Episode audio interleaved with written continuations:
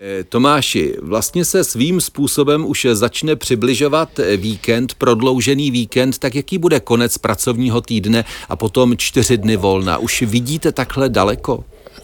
Tak eh, vidíme, nebo aspoň naznačíme Tušíte. a tušíme, že by mohlo být docela příjemně v pátek zpočátku zataženo místy déšť, ale během dne většinou oblačno a jenom místy přehánky.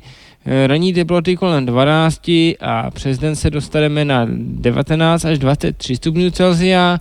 V sobotu a v neděli se teploty začnou postupně zvyšovat eh, a přes den bude většinou polojasno nebo oblačno, těch strážek bude málo, to znamená většinou eh, ohledinile nebo místy a jak jsem řekl, teploty po ránu kolem 12 nebo 13 stupňů Celsia, a v sobotu přes den 21 až 25, eh, v neděli pak 22 až 26. Hmm, hmm.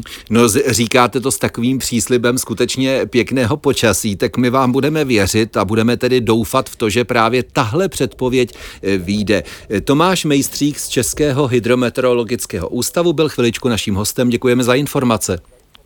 Naslyšenou, hezký den. A s vámi je, přátelé, stále dvojka Lucie Bílá, či teď Marek Stracený.